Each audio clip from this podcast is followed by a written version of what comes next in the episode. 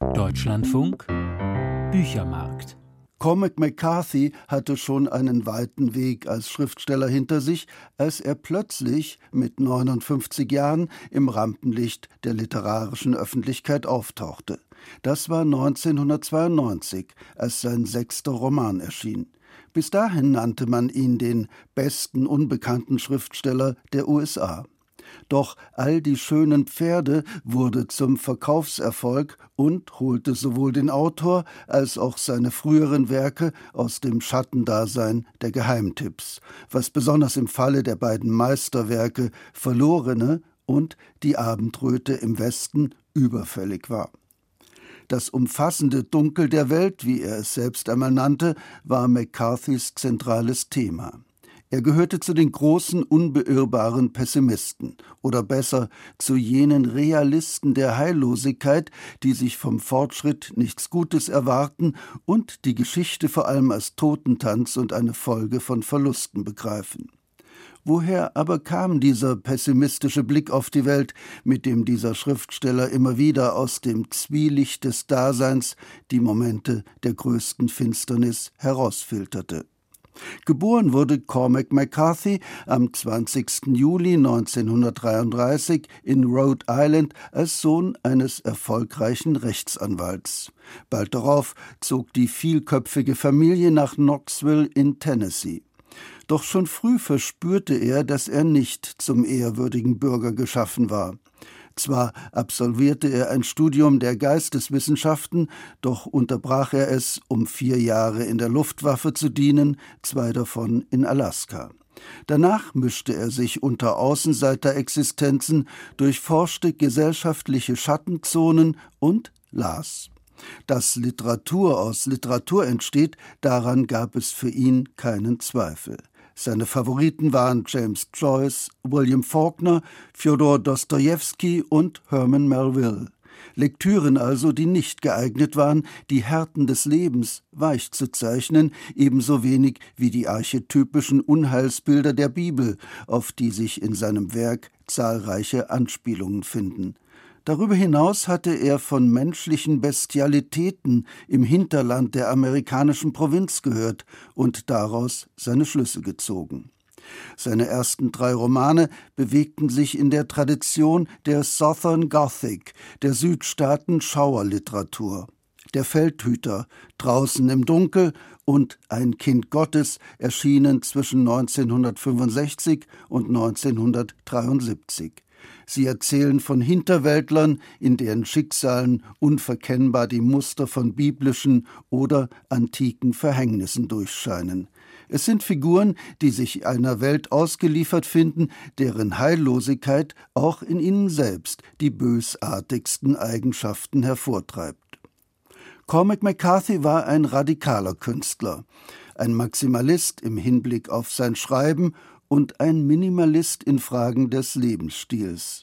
An die 30 Jahre lang lebte er in spartanischer Bedürfnislosigkeit, zum Leidwesen seiner zeitweiligen Lebensgefährtinnen. Stets führte er eine starke Glühbirne mit sich, um in den Absteigen, in denen er Unterkunft fand, genügend Licht zum Lesen und Schreiben zu haben. McCarthys Bücher erzielten zunächst keine hohen Auflagen, aber die Anerkennung unter Schriftstellern, zu denen auch Zelebritäten wie Saul Bellow gehörten, war ihm gewiss.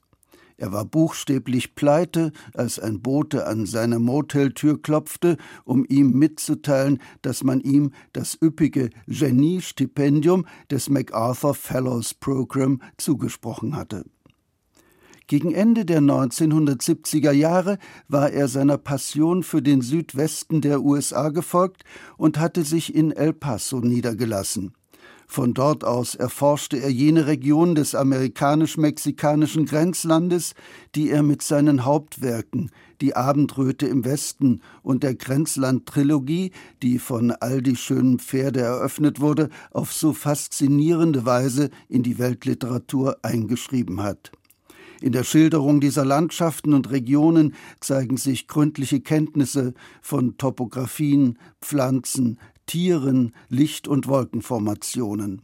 Zugleich fand McCarthys symbolisch und parabelhaft durchwirkter Realismus gerade dort besonders reichliches Material. In diesen Romanen, zu denen sich als Epilog auch noch kein Land für alte Männer rechnen lässt, spiegelt sich vieles von dem, was über ein Jahrhundert hinweg das Geschehen an der Nahtstelle zwischen den USA und Mexiko bestimmte. Angefangen bei der territorialen Halbierung Mexikos 1848 nach dem Krieg mit den USA, über den Völkermord an den Indianern bis hin zu den späten Western-Abenteuern der entwurzelten jungen Farmersöhne, die in den 1950er Jahren als anachronistische Cowboys ihrem Untergang entgegenreiten. Am Ende dieser Entwicklung steht die nihilistische Gewalt der Drogenbarone von heute. Die Wucht von McCarthys Erzählen liegt darin, dass es ihm nicht auf Abenteuer und Spannung ankam, obwohl davon genug in seinen Romanen enthalten ist, sondern auf die Überzeugung, dass es in der Welt kein Heil gibt und der Mensch nicht geeignet ist, das zu ändern. Mit den entsprechenden Schlüsselsätzen ließe sich mühelos ein ganzes Brevier füllen. Es gibt kein Leben ohne Blutvergießen, bekannte der Autor einmal persönlich. Als Gott den Menschen erschaffen hat, hat der Teufel direkt neben ihm gestanden, orakelt ein Einsiedler in die Abendröte im Westen. Und von einem der jungen Helden in all die schönen Pferde heißt es, er stellte sich den Schmerz der Welt als ein formlos schmarotzendes Wesen vor, das die Wärme der menschlichen Seele suchte, um dort zu nisten. Cormac McCarthy erzählte von diesem Schmerz, von Verlusten und den Reaktionen darauf, den dämonisch Bösartigen und den unschuldig Hoffnungsvollen. Während der Blick seiner Figuren die Signale der neuen Zeiten entziffert, verwandelt sich der Boden unter ihren Füßen schon in die Trümmerlandschaft des Vergangenen. Es gibt keinen Roman von ihm, in dem die Protagonisten nicht zusehen müssen, wie ihre Welt untergeht. Im letzten Teil der Grenzland-Trilogie reitet der Cowboy Billy Parham durch eine endzeitliche Landschaft des amerikanischen Westens, aus der alles Leben verschwunden ist. Und in dem postapokalyptischen Roman Die Straße hat McCarthy das Bild des Untergangs noch dadurch verschärft, dass hier nun auch die Zukunft der großen Zerstörung anheimgefallen ist. Trotz alledem aber darf man sich diesen monolithischen Einzelgänger der amerikanischen Literatur nicht als einen misanthropischen, verdüsterten Menschen vorstellen. McCarthy hielt zwar Distanz zum literarischen Betrieb, wie überhaupt zum üblichen Getriebe im gesellschaftlichen Mittelfeld, im Übrigen soll er jedoch ein überaus aufgeschlossener, neugieriger Mensch gewesen sein. Er interessierte sich, wie er selbst betonte, für alles und suchte die Freundschaft und den Austausch mit Wissenschaftlern ebenso sehr, wie er den Literaten aus dem Wege ging. Am Santa Fe Institute, wo sich Kapazitäten interdisziplinär mit der Erforschung komplexer Systeme befassen, gehörte er seit vielen Jahren zum Kuratorium. Allerdings galt sowohl in der Literatur wie in der Wissenschaft für ihn, wenn es nicht um Fragen von Tod und Leben geht, ist es nicht interessant. Um weniger als solche Fragen ist es in seinen Romanen nie gegangen, dafür hat er gesorgt. Und das ist wohl der einfachste Grund dafür, dass es in seinem Werk vor dem Dunkel der Welt kein Entkommen gibt.